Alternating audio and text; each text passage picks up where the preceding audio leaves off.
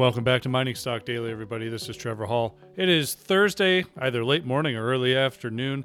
Late morning for me here in the Denver area, but it's early afternoon for our guest today, based out of Florida. It's Mr. Robert Sin, CEO technician. Rob, it's always good to chat with you. I hope all the best for you. And we're going to start talking uh, generally about the overall markets because we are seeing a little bit of the down day currently as we're speaking. Uh, the S&P 500 is down just over a percentage point. The Dow Jones down a percent and a half. Uh, the Nasdaq uh, holding in there rather flat, just down about a quarter of a percentage point. Uh, but it is a down day. But after kind of a continual move upward, uh, people uh, it was an unpopular opinion at the time, but people were calling for a V-shaped recovery in the overall markets. Uh, but you put out some information about a gap overhead on the S&P, which potentially could get filled and really rev up this V-shaped recovery before, well, maybe another leg down. So give us your thoughts here and, and what you're seeing on the technical charts. Hey, thanks, Trevor. I appreciate that. Yeah. So I think the last time we spoke was a couple weeks ago, uh, and I think the S&P was about 2,800 then. It got up to 2950 in the last 24 hours. Uh, we were just talking about how people might be a little too too optimistic about everything, and well, the optimism increased, and, and that's what markets do. They they tend to often do the unexpected, especially in the short term. Um, and we've seen oil go negative, and now the June contract's back to 18 bucks this morning. So we've just seen some really crazy things across markets in the last couple months. But yeah, so this morning in my morning email, I basically was, you know, doing what I do every morning, which is look over Twitter and emails and, you know, research and, and the overnight futures action. And I was just like, man, this looks like a great setup to just sell the crap out of the stock market this morning because technically from the chart perspective, uh, the S&P has big overhead supply at 3,000. I mean, not only is 3,000 a big round number psychological level, but uh, that was an area of support previously, and it, it's just kind of hard to imagine that we just go right through it, you know. So the futures got up to uh, the E-mini S&P got up to 2965 overnight, and now we're, you know, we're we're well off that. We're at 2894, so about more than two percent off the overnight highs, and also I uh, I noticed that the put call ratio reached 0.53. So when the put call ratio gets low, it's a sign that investors are complacent. They're overconfident. They're not buying puts. They're buying more calls than puts. That's bearish. I mean, that's generally a bearish indicator. Then add in uh, Sentiment Trader on Twitter posted the Optix for the IWM, the Russell 2000. The Optix, which is his optimism index, reached 99 yesterday. 99. So 99 out of 100 market participants are bullish on the Russell 2000 after a 30% rally. I mean, that's crazy. Uh, and then just some of the just some of the things I see out there. A lot of people, a lot of friends of mine who don't necessarily invest or trade, texting me, "Hey, how do I get involved with trading?" you know, should I get started with this Forex company? Jim Cramer screaming from the top of his lungs that there are short squeezes everywhere. Just, you know, the way I look at the market is I look at it as a full picture and just putting the full picture together. This is a really bad time to be taking risk in the stock market, in my opinion. It's it is really interesting, Rob, because I think there's similar sentiment now that we saw actually in early to mid March, right before the massive decline, where you know we did see a lot of people just start moving in and start buying calls, and, and because they thought it was an easy way to make an extra buck or two or a lot of bucks, because uh, people made it seem so easy for the years running up to that uh, all-time high in the stock market. I mean, and you called me crazy, but are you seeing similar sentiment and overly over optimism now as we saw just almost a month ago? Um, well, I would say the optimism was more maybe early March. Yeah. You know, like you're talking about like the, the yeah, like the dip buying, right? Like the the market had just started to come off the top, and it was like buy the dip because every dip that has happened in the last whatever how many years has all has pretty much always come back. I mean, obviously there were some uh, late 2018. It was not quite a dip. It was it was a bit more than a dip, but the market came back, you know. And so yeah, I think I think that's that's a very good point you make. I think that there is sort of that sentiment that the Fed has our back and you know, COVID's going to be gone soon and everything's going to be okay. So let's buy here at, you know, buy anything basically. And then I think that's a very dangerous mentality. I mean, even in the gold sector, which obviously I'm long on, um, starting to see that sentiment start to get up there, you know, and, and people starting to get pretty bullish. I still think we got a ways to go in this bull market, but obviously there's going to be short-term gyrations. We're seeing some today. We're seeing some downside in the precious metals and, and mining sector, but nothing abnormal. And you know, you can't expect things to go up every yeah, day. In fact, I have an interview that will air tomorrow morning on uh, the In Depth show. Before we hit the weekend, I talked to Dave Kranzler, who's the co-producer here for the show.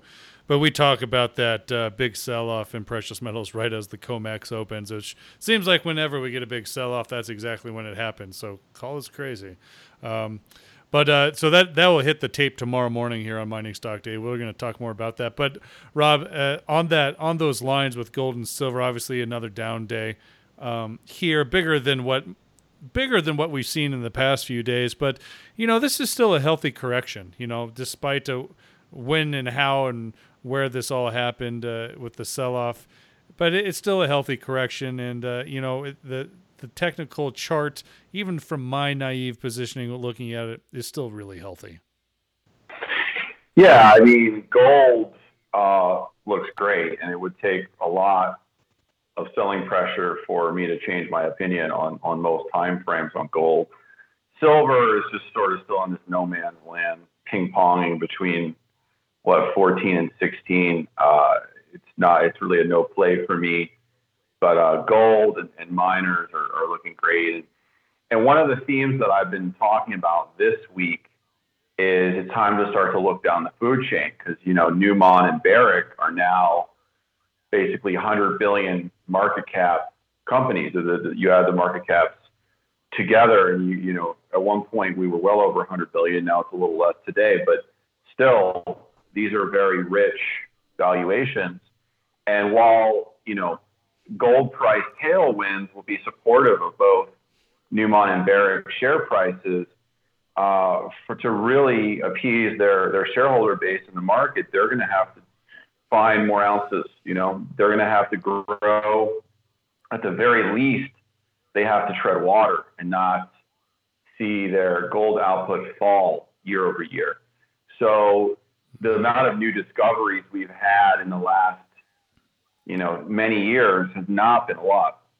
It's a lot harder to find a gold deposit that's economic in 2020 than it was, let's say, in 2000 or 1990, right? Uh, the earth has been picked over a lot, and uh, it's just that much harder. So that's, I think we're seeing Great Bear make new all-time highs this morning. That's a pick that I've had for a while. Uh, that's my top pick to be bought out this year in the junior gold sector. And I could sort of go down the list, but uh, yeah, I feel like it's time to move down the food chain into the smaller companies. All right, let's let me ask you about Great Bear, Rob, because obviously there was news this week about uh, they did get judicial approval out of the Supreme Court from British Columbia to do their spinoff into the royalty company. Um, so that basically means they have to do another Great Bear uh, from that, uh, which is pretty interesting. I, I, would encourage readers to go to find that press release and read about uh, not only uh, re, kind of reconfiguring Great Bear, but also the royalty company that will be spun out from there. Uh, but from my mind, and this is just my opinion and editorial for me, which I don't necessarily give a whole lot. But to be honest with you, you, you, talked about somebody acquiring Great Bear Rob, and I'm, I'm all with you. I, I think that will happen. But after this approval with the spin out uh, the royalty company, I think that gives the green light for that company to basically take whatever the highest bidder is as soon as they can. Um, you know, why keep drilling and spend the money when you know somebody's going to want to pick them up? Yeah, I mean that's obviously the question, um, and obvious, but I guess you know the other side of that is to really be able to take out Great Bear and, get a deal done. It's probably going to have to be at least 700, 750 million dollars uh, minimum, you know, offer. And uh, gold companies have had, gold mining companies have had a horrible track record with paying big ticket prices for acquisitions, you know, in the past. So I think a lot of these companies like Barrick or Newmont or uh, they're just waiting for more data, more data, and obviously the pri- their price tag is going to get higher as they wait. So it's a it's a calculation. Uh, but you know, Great Bear doesn't have a resource yet for a very good reason because they have a huge property package and they continue to step out and hit more gold uh, it would be silly for them to put out a you know, resource now because that would be a signal to the market that they think they found you know most of the gold. So right now, they just want to keep exploring. Um, but yeah, it, it's a it's a dance. It's a dance between Great Bear Management and the big majors who you know who can write that that big check. You know, and there's a possibility, very decent possibility that Great Bear could be taken out at a billion dollar valuation, you know, with a B. Um, we're not there yet, but it could it could come uh, as this bull market evolves and maybe Great Bear has more good you know good results. Well, it depends what that premium would be, right? I mean, for the last couple of years, I've always kind of shook my head thinking 30% or 40% premium was a was a good buy for the shareholders of the company that's being acquired and I mean, earlier this week we saw Guyana Goldfields get acquired for a 70% premium, and I know that's comparing apples to oranges here, but you know, I, you would think a premium would the companies would be happier with more than a 40% premium, especially for shareholder value. Yeah, I mean, yeah, and then that's and that's interesting because I spoke about that um, yesterday. That acquisition that you mentioned was, I mean, that company guy, I guess is a symbol, uh, their share price had fallen from like eight or nine bucks to like 50 cents.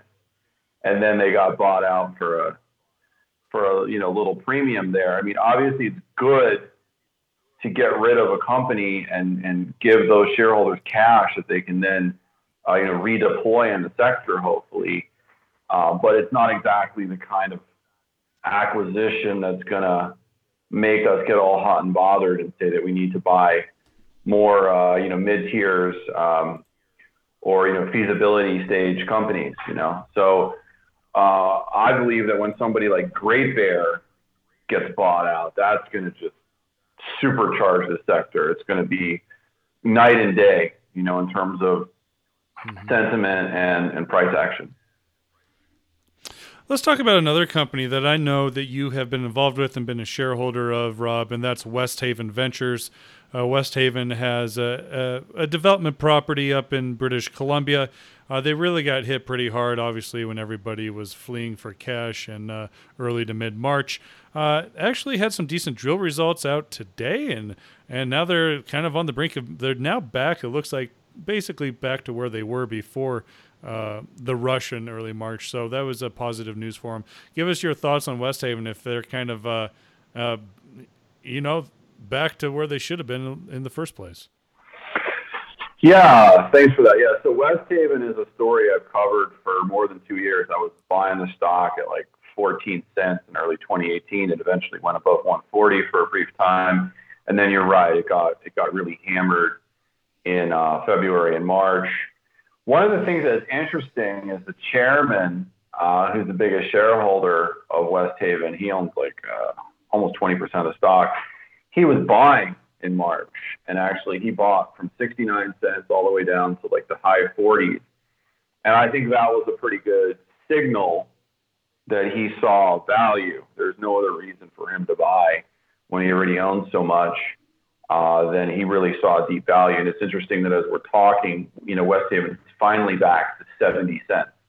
So he's in the green on all of his his buys. But yeah, you're right. They did put out news this morning. And the main takeaway from it is they made a new discovery of a new zone at Shovel Nose. It's called the Lear Zone. Um, and so this is uh, the highest grade step out that they've drilled outside of the South Zone. So they're finding new zones again, which is a positive for, for the stock for sure. Obviously, you know, the market's not going to get crazy excited about 2.27 grams per ton or even 7.2 grams per ton. Um, you know, they, they, they, their best drill result in the Lear zone was 10.56 meters of 3.67 grams per ton gold, 10.4 grams per ton silver. That's a pretty good intersection. That's not the kind of intersection that's going to supercharge a company like Westhaven, but considering that that was a new hit in a new zone, that's something to get a little excited about, you know. And I, I spoke with uh, the company this morning. They're going to be out at Shovel Nose within two weeks, starting up again with the drill. Uh, they also plan to get to their uh, to one of their other projects called Skoonka, which is also in the Spences Bridge Gold Belt in, in southern BC. Uh, and Skoonka actually has a you know historic intercept of something like 12.5 meters of 20 grams per ton that was drilled in 2005 and never followed up on. So you get that right. They drilled 12.5 meters of 20 grams per ton at Skoonka, and they never followed up on it for whatever reason. Um, I, have, I don't even know the full story there, but Westhaven loves Skoonka, and they're going to get a rig up there as soon as possible. Uh, they told me that they would rather get out there in May because of the melt that's going on, which makes the water, which makes water abundant. Uh, they don't need to hire a water truck at $1,500 a day to drill. They can just use the naturally occurring water from the melt. So this company is uh, is set up for good news flow now throughout the summer with as they drill two projects. The, you know, obviously Shovel Nose is their flagship, but now you have uh, two-headed monster. You know, with uh, the you know Skookumka project, which has basically been mothballed for many years. You know, they're going to get back out there, and they've always really loved that project. And I'll, I'll, I'll just add one more thing. They were planning to drill Skoonka in early 2018, but there were forest fires in the area, and uh, they had to divert to shovel nose because they couldn't get drill permits. You know, with the you know with the fires, and that's how they sort of lucked into, in a sense, the big discovery at the South Zone at, at Shovel Nose. But it's always been their intention to drill Skoonka, and now they finally will. Uh, let's finish up with one more company that ha- also had pretty significant news this morning, and that was Minera Alamos. Uh, they it sounds like they have found more gold. Uh, they had 0.6 grams per ton gold with a drill hit over 247 meters, I believe it was, showing potential to expand that Santana deposit to the south even more. I mean, pretty significant news, and obviously the market appreciated that. And uh, Minera Alamos, I mean, even uh, it's one of those companies, even with the uh, tough days in the precious metals prices, it continues to chug away. So, uh, quickly, Rob, let's get your thoughts here on Minera Alamos. Yeah, so MAI, um, fantastic performer. Um, you know, just amazing uh, how well this company has traded since May 2019. I remember I was buying it at 11 cents, and uh, it seemed like it couldn't get above 12 cents for the longest time. And then suddenly, as gold started to push up above that 1375 area in, in early summer 20, uh, 2019, it just took off. And, and the chart is a a work of art. So basically 10 cents to, to 42 cents in uh, almost a straight line over the last year for MAI. And yeah, the news this morning, uh, I was talking about it yesterday, actually, the valuation, saying that my original target when, when I bought the stock in 2019 at 11 cents was 40 cents. I, I did the work on it and I said 40 cents is my fair value. Now, obviously, we have to adjust that upward for two things. Gold price is $300 an ounce higher when I made that valuation, you know, assessment. And now they're stepping out and hitting broad intercepts of uh, grade uh, of, of, gold that is that is economic uh, for you know heap leach operation in Mexico. So, you know, 200 plus grams of 0.6 or 0.7 grams per ton is gravy for a company like uh, this one. Um, and I, I, the only thing that had me have some reservations on the valuation and say maybe the upside is capped at 60 cents was just the size of the project. Now, if they can find new zones uh, and, and just keep expanding the project, then maybe have multiple, you know, heap leach pads at Santana, that opens up the, the you know, that's like, that's blue sky. So the, the, the stock is up today on a down day for gold in the gold sector, and that shows the market appreciating the, the, the value of this morning's news. All right, Rob. Well, we always appreciate your time and insight there. And uh, before we go, I will also mention I am a shareholder of Minera Alamos as well, and I have been a shareholder for uh, probably about a year and a half, almost close to two years now. So uh, I'm also very happy with the news. So, uh, Rob, thank you so much for your time. We'll catch up with you again here in the next couple weeks, and all the best to you, and uh, best of luck in your trade. Thank you, Trevor. I appreciate it. All the best to you as well.